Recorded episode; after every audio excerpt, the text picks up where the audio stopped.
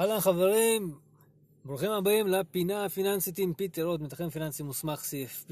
אני רוצה לספר לכם על uh, תכנון פיננסי בכלל, מה זה תכנון פיננסי, למה צריך אותו, מתי בכלל צריך אותו. אני רוצה דווקא להתמקד איתכם בשאלה מתי צריך לעשות תכנון פיננסי.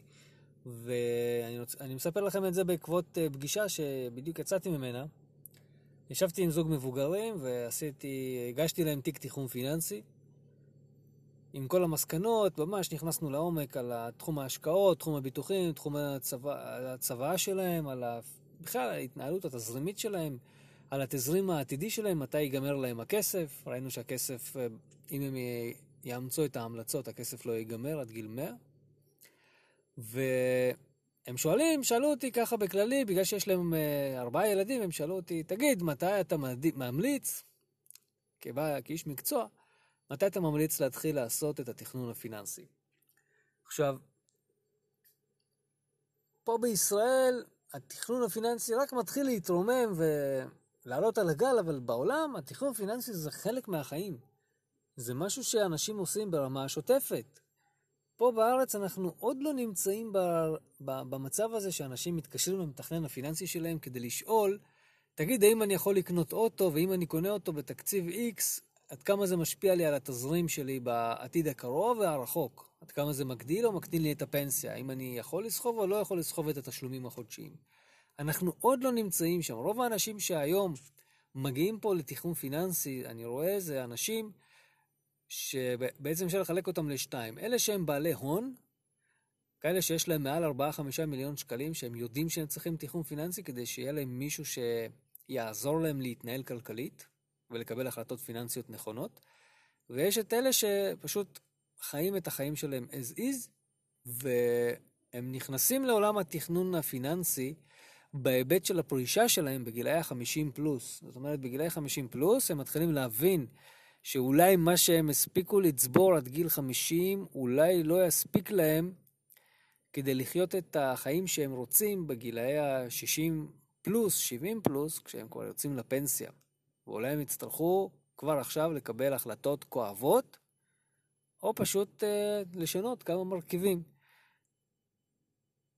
אז ההמלצה שלי אישית היא להתחיל לעשות את התכנון, להתחיל ולעשות את התכנון הפיננסי כמה שיותר מוקדם, כי תחשבו על זה, זו הזדמנות מצוינת להסתכל על uh, נקודת המוצא, מה אני, מי אני, מה הצרכים שלי, מה ההוצאות שלי, להסתכל על המקורות שלי, זאת אומרת, מקורות זה מה אני מכניס. האם יש לי כסף? כמה כסף יש לי? כמה כסף יהיה לי? האם אני צפוי לקבל ירושות? האם אני צפוי לקבל הגדלת שכר? העלאת שכר?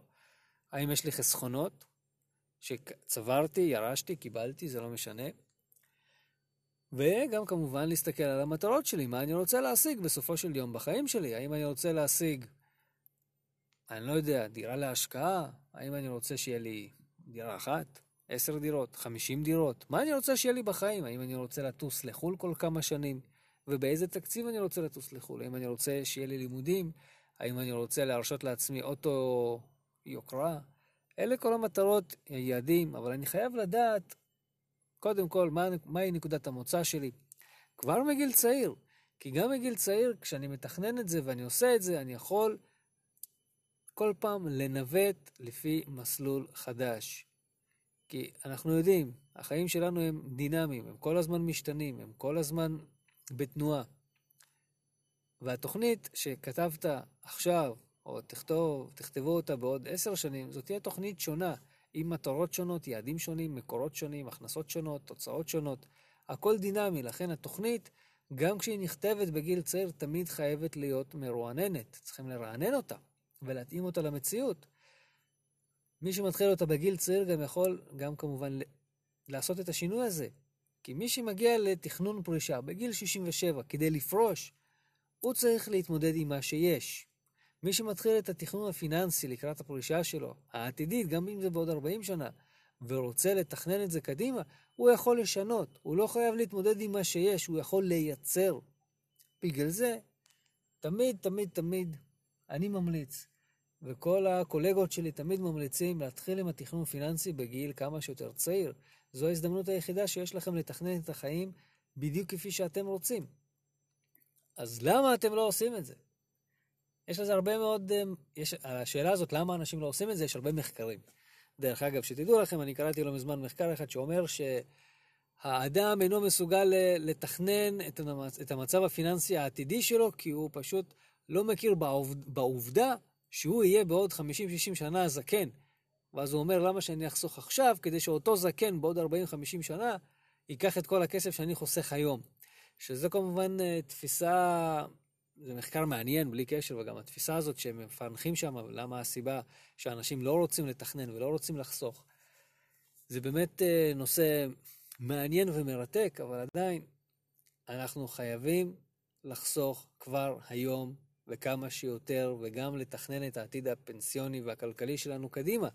הרי תחשבו, כל מה שהעסקתם בחיים שלכם, תמיד זה היה, תמיד זה התחיל מאיזשהו חלום.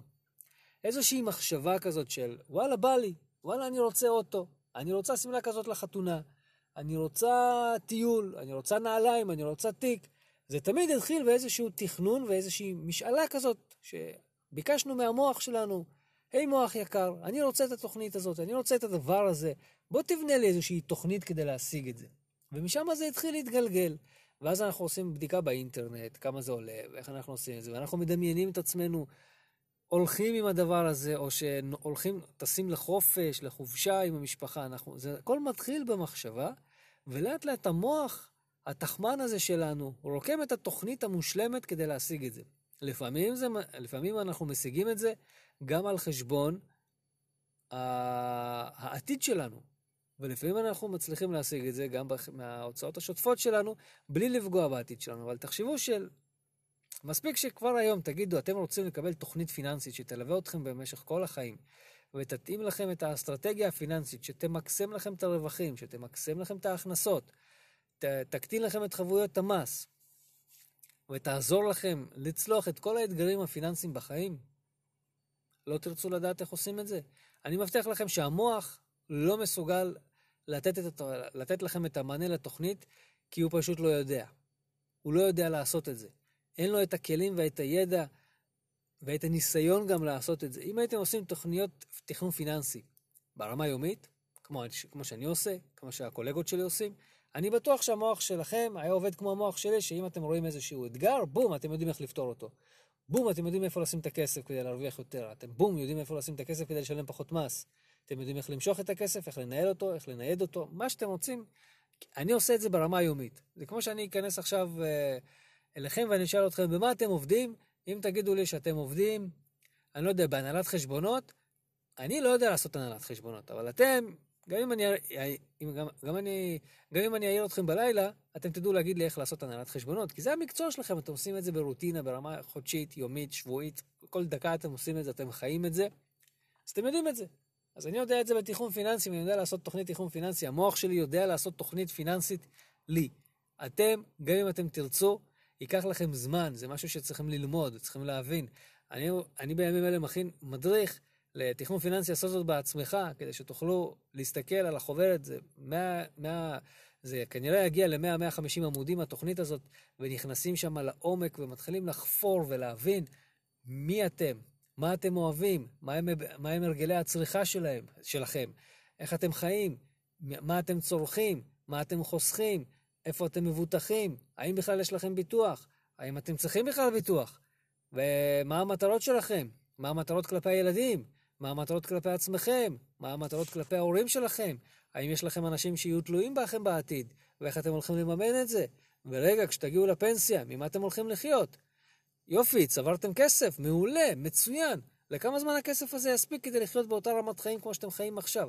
זה שאלות כאלה, אני, המוח שלי כל פעם מריץ ושואל כל הזמן אותי, וככה אני מתחזק את התוכנית, את התוכנית הפיננסית שלי. אם הייתי מגיע עכשיו לגיל הפנסיה והייתי צריך להתמודד עם מה שיש לי, כנראה הייתי בבעיה גדולה. ההזדמנות שלכם, אם אתם מקשיבים כרגע לפודקאסט הזה, ההזדמנות שלכם היום, ואתם צעירים, ההזדמנות שלכם היא היום.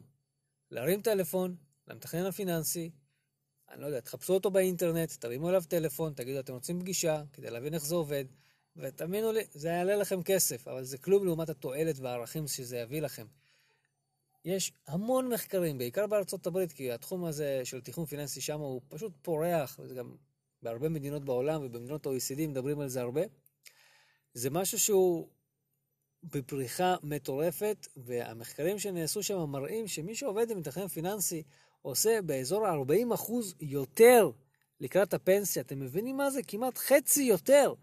זאת אומרת שאם אתם לבד, בלי ליווי, עושים מיליון, אם מתכנן פיננסי אתם תעשו מיליון וחצי. זה מטורף, חברים, אין דברים כאלה. עכשיו, בגלל חוק פנסיה חובה, רוב האנשים יגיעו לפנסיה עם כמעט שני מיליון.